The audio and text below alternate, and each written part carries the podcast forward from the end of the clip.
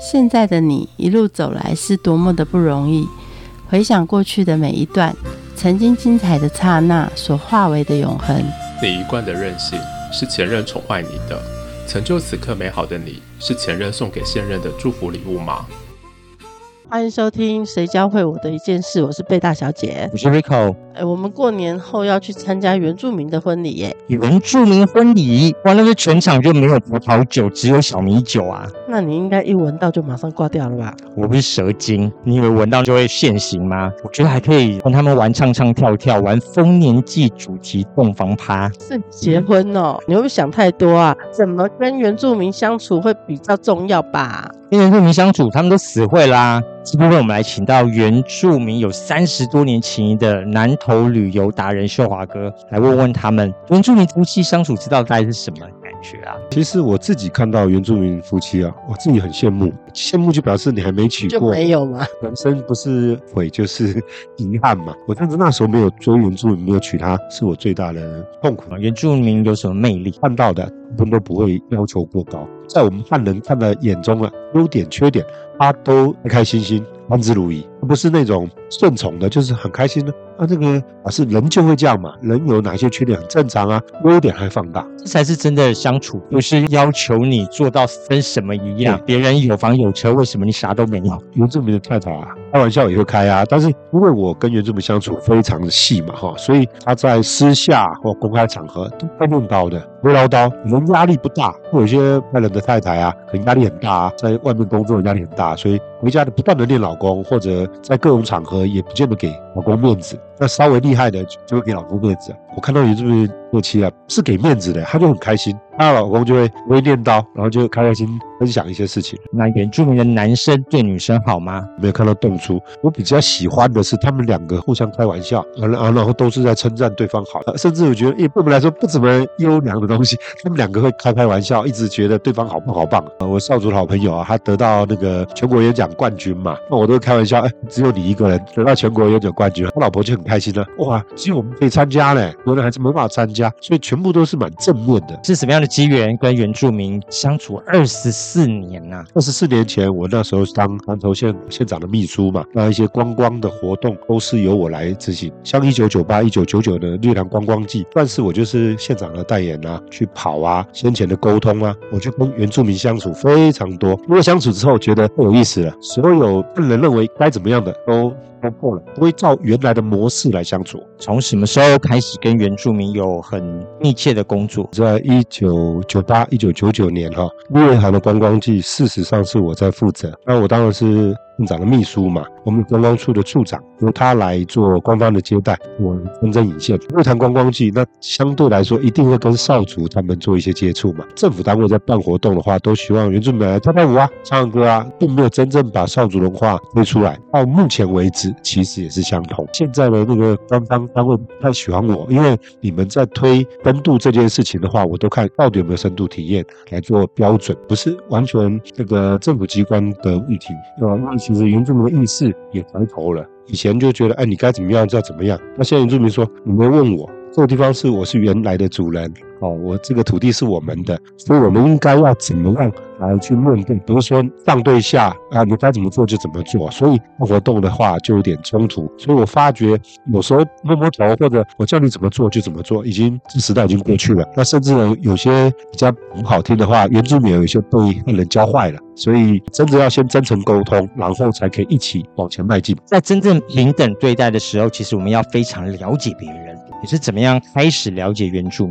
刚开始我们有点像旅游，我大概几月几号几点。要过去，那就跟人家讲好。那时候我们远远就约了，三个礼拜前就约了。我们相处的习惯就是每一天再打电话过去，可是时间已经过了，他们并不会先完全遵守这样的状况。他说：“哎呦，我今天没有下山去买菜呢，所以明天没办法接待你们，你们到附近的餐厅来吃好了。”刚开始会非常的生气，变来变去，但是来觉得，哎，我们能够到部落用餐是我们的快乐，所以我们会更早说：“哎，没问题吧？再去确定一下有没有问题啊？快到了时间会再约一下。”下，然后问他需要什么帮忙，多加这个动作。有一天就是刚好开车去找，我们以前叫少族小王子，随着年龄的增大哈，他就是这少族的主语老师嘛，然后就跟他聊天说，哇，这国家最近一直一个断交，心情很糟糕，这样子好了，我们成立一个少族王国，跟我们中华民国建交，他们开心一下，而且说不定还有补助。如果不给我们钱的话，我们就跟突然建交，结果大家乱笑一下，全部考完。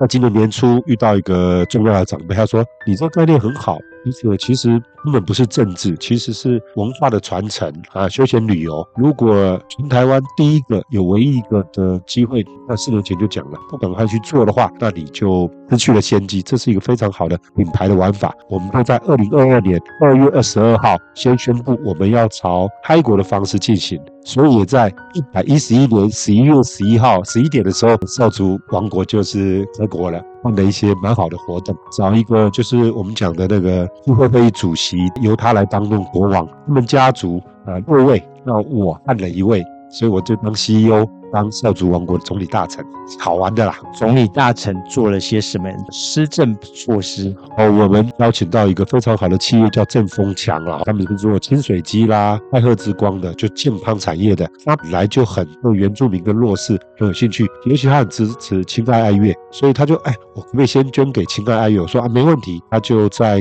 我们开国的前一天哦，捐了十六万八千的的清水机，加上五年的保固，大约二十五万给。一个月照顾原住民的小朋友的健康嘛，我就说那我们少族王国做了，因为你做了一件好事，我就封给他一个少族王国的科技公爵哦，他非常开心的，就当天去捐赠这个产品啊跟钱的时候，他就穿着原住民的服装，开心的不得了。而且媒体有报道嘛，我们想要少族王国一日双塔的活动，一天之内用立式滑桨滑到少族的灯塔。七百六十公尺，全台湾最高的灯塔，也是最小的灯塔。然后再由那个日坛的灯塔跑到泽恩塔一千公尺，叫做一日双塔，是全台湾最有趣的一日双塔。刚刚谈到都是少主的一个真诚相待，对对，我们都要送原住民什么样的礼物，或者是他们都会分享什么样的礼物给你？我大部分送吃的，或者他们想要的东西。就是上次他跟我要招商 pass 哦，有时候做出众了，我就带一些贴布，其实都是我带着菜来跟你分享嘛。那他也是他们家有什么就拿出来吃。所以我觉得，我原住民不用带特别的东西了。呃，哪里有了好的火腿就带过去，哪里有好的茶叶就一起分享。我觉得这样的方式就很简单了。像那个我以前有个布农族的猎人呐，哈，他以前的是那个村长，那也是很好的导游。我觉得跟他合作很愉快。他每一次在我们团要过去之前，自己就会去主动把那边的道路那个树啊杂枝会砍很干净。那这件事情其实也不用做了。那他担心我们汉人啊车子被刮到，心情会不好，所以他。特别会先去做这个动作，没办法给他这个费用啊。呃，我看他有时候金钱不轮转的，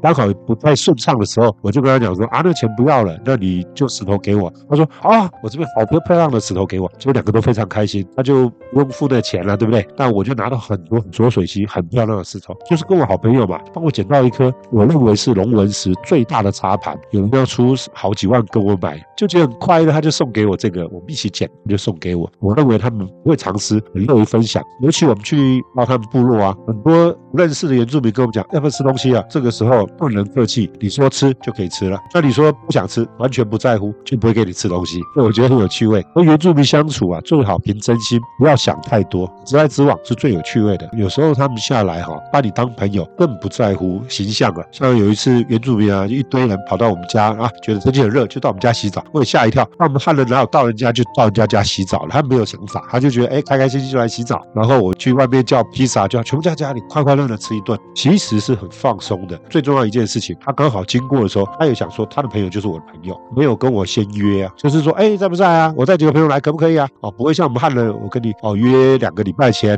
像我好朋友，我跟他约，明天来见面可不可以？他他说你这么急，怎么那么临时？原著没有这样的状况，而且好开心的吃的开开心心，所以我觉得他们的事业金钱观比较在当下，要重视当下。当下应该付出，所认知的祭典都是年底丰收的时候要做。如果都是当下就要付出，他哪有办法存粮到冬天的时候做这些丰哦，其实有时候我们虽然是旅游，但是其实我们是我喜欢的深度，就是我就你你怎么生活，我就跟你怎么生活。所以有时候我们出去意识啊，只是在踩线。嗯，秀华，我们今天要进山里哈，有时候他叫我去买酒，或者他自己去买酒过来，就两个开始跟重庆山川啊、祖林啊撒撒酒啊，跟祖林说说话，然后我们就才进去，当天都很顺利。那我个人喝酒嘛，他说不行，你这次要喝一点，好奇怪哦。每次喝的时候，那酒都没有特别的酒味，而是非常的甜，而且当天就会顺利。哎因为他这样子哦，我就特别对于祖灵的、啊、文化啦、这些生命礼俗特别的尊重，不能不信。尤其在这些山川行走，他们是属于自然崇拜啊，我特别的要尊重对方。他们有十三个族嘛，甚至更多。这祖灵文化是哪一个族的？祖灵我很多有，像少族有少族的拉鲁嘛，布农也有他的祖灵，我几乎都有他的祖灵。有些是神话，像大洪水的这个风因为什么大洪水啊，还有后羿射日的风俗，台湾的少数民族竟然有一个跟后羿射日的几乎完全的相同这些神话，那这都跟祖灵有关系。我们讲生命礼俗都不一样，甚至他对，比如说布农族对有一些鸟啊不能打，还有鸟出现在左边跟、右边是不一样的。一年四季哪时候要播种，哪时候要种，还有小米季、小米丰收，还有一些中间有参差成年礼这些东西，都跟是我们讲生命礼俗嘛，一年四季的演变，小米入仓季都有。所以布农族在这方面特别明显。那少族就有什么神神骂的啊，哈，还有跟祖灵啊、祖灵蓝都有点不一样。所以我觉得其实虽然他们都是原住民的，我认为虽然也说都是南岛语系的，我认为发源不太相同。终归还是要吃的对对对，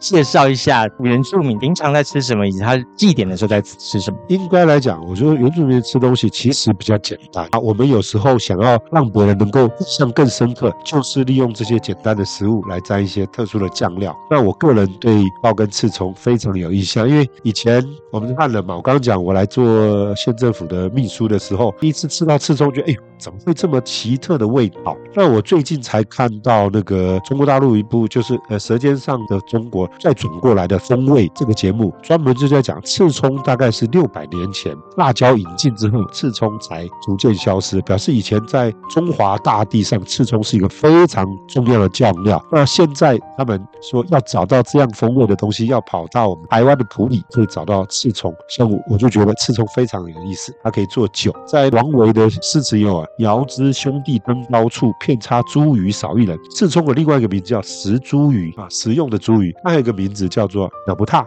就表示它有倒刺嘛，鸟就不会长在上面。所以有时候我们简单食物的时候，比如说不管是芋头啊、番薯的时候，我们自己去剥制刺葱，把那个刺弄掉。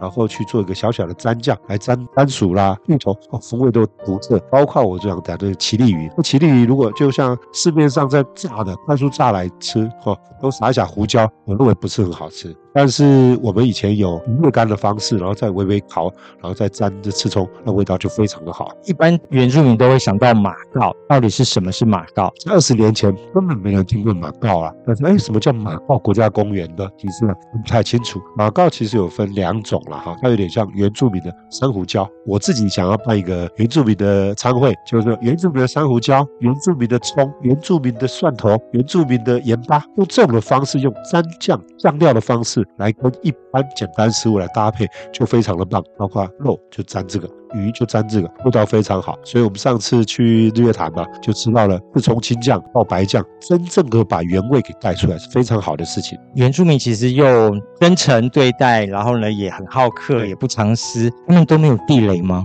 原住民没有很明确的地雷，因为他那是开玩笑。尤其我就觉得我我相处特别多的布农族，每件事情好像他自己都开玩笑，他怎么会觉得你开玩笑？只要不要太过度。但是我觉得不太可以说主灵坏话，别人在做主灵崇拜，你不要一一一脸不屑，压力大了哈。而且他在跟你不熟的时候，你不能说啊你你还啊哦，不能讲这句话。这句话有时候他自己跟你很熟了，他就讲啊我就是欢啊，你不要他欢呢，他就这样跟你开玩笑。所以你不熟不能讲话。那千万不能讲人家烦。但我甚至看过一次最激烈的是，如果他讨厌你，你又说错话，他就说，哎，我们都是秦面，好，那完蛋的。不管泰雅族、赛德克哈、古鲁泰鲁格族，如果我们现在正确名称都叫文面，如果你讲秦面，他就翻脸了。当场修理你，到底有没有知识啊？有的原住民已经受到高等教育了，他已经知道秦面跟文面是不能乱用的，差在哪里？因为秦面是当初，比如说像我敢讲秦面是清朝的时候叫秦面番，因为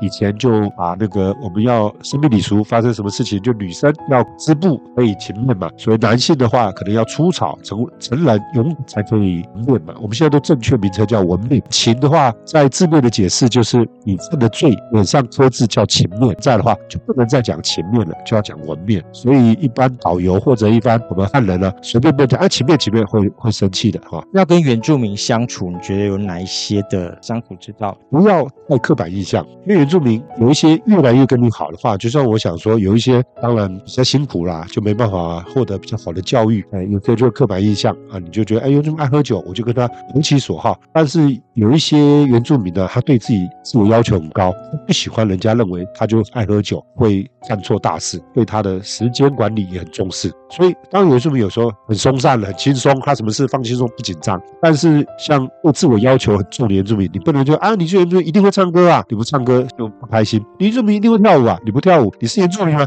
用这种揶揄的状况，他有时候会不高兴。那其实原住民他会唱歌、会跳舞啦，你更不用找他，一月一来他就不开心，拿起麦克风就唱了，不用去要求原住民，他自然而然他就会表达他的天生的乐观啦、开心。我觉得跟原住民相处最大的状况就是你要放轻松，不要紧张，在生活当中会常常充满惊喜。不小心就带你到后面的秘密基地，你就觉得哦，怎么搞那么那么多西哥啊？哦，甚至抓起来东西就吃，冰箱打开就吃，要小心一点而已啊。有时候吃到猴子啊，有些像西哥啦，你刚好你敢吃，你就觉得很好吃；你但不敢吃，你就怕嘛。有看到原住民跑到野兔，就他当场带你过去。如果你爱吃，哎，我真的吃过，因为我是塞德克巴来的导游嘛，说啊，你这个都没吃过，你没吃过三枪的肝，你还是塞德克巴来最最厉害的导游吗？我不相信。结果我就吃的胃啦，吃的肝啦。从来没吃过这么好吃的美味，但是胃我觉得从来不是很喜欢吃的美味。有时候这是惊喜啦，但有时候也是，那他不会真的逼你吃，他说就开你玩笑啊，连这都没吃过，你还是导游嘛啊这样子，哎我就吃了，哎非常好吃，非常美味。你有一群乐观的原住民朋友陪伴着你三十年，我觉得这样子的原住民的友情教会你的一件事是什么？不是说因为只有活动我才去找他们，有时候绕过去就喜欢找找他们。而且有时候我们在我们自己的派人朋友一起过来的时候，他会让我们很大的惊喜，因为你就不晓得他们冰箱会翻出什么东西，甚至不是冰箱，我们到了后菜园就搞出一些很有趣味的东西。我自己跟原住民相处就一件事情，就是原住民告诉我，请你放轻松，不要紧张，甚至你想住就住，没有什么问题因为他跟我们真的关系太好了。像我认一个当干儿子，他说你不要认认子干儿子，这三个。都是你的儿子，很多惊喜。我认为我每次只要到原住民地区，我就自然放松。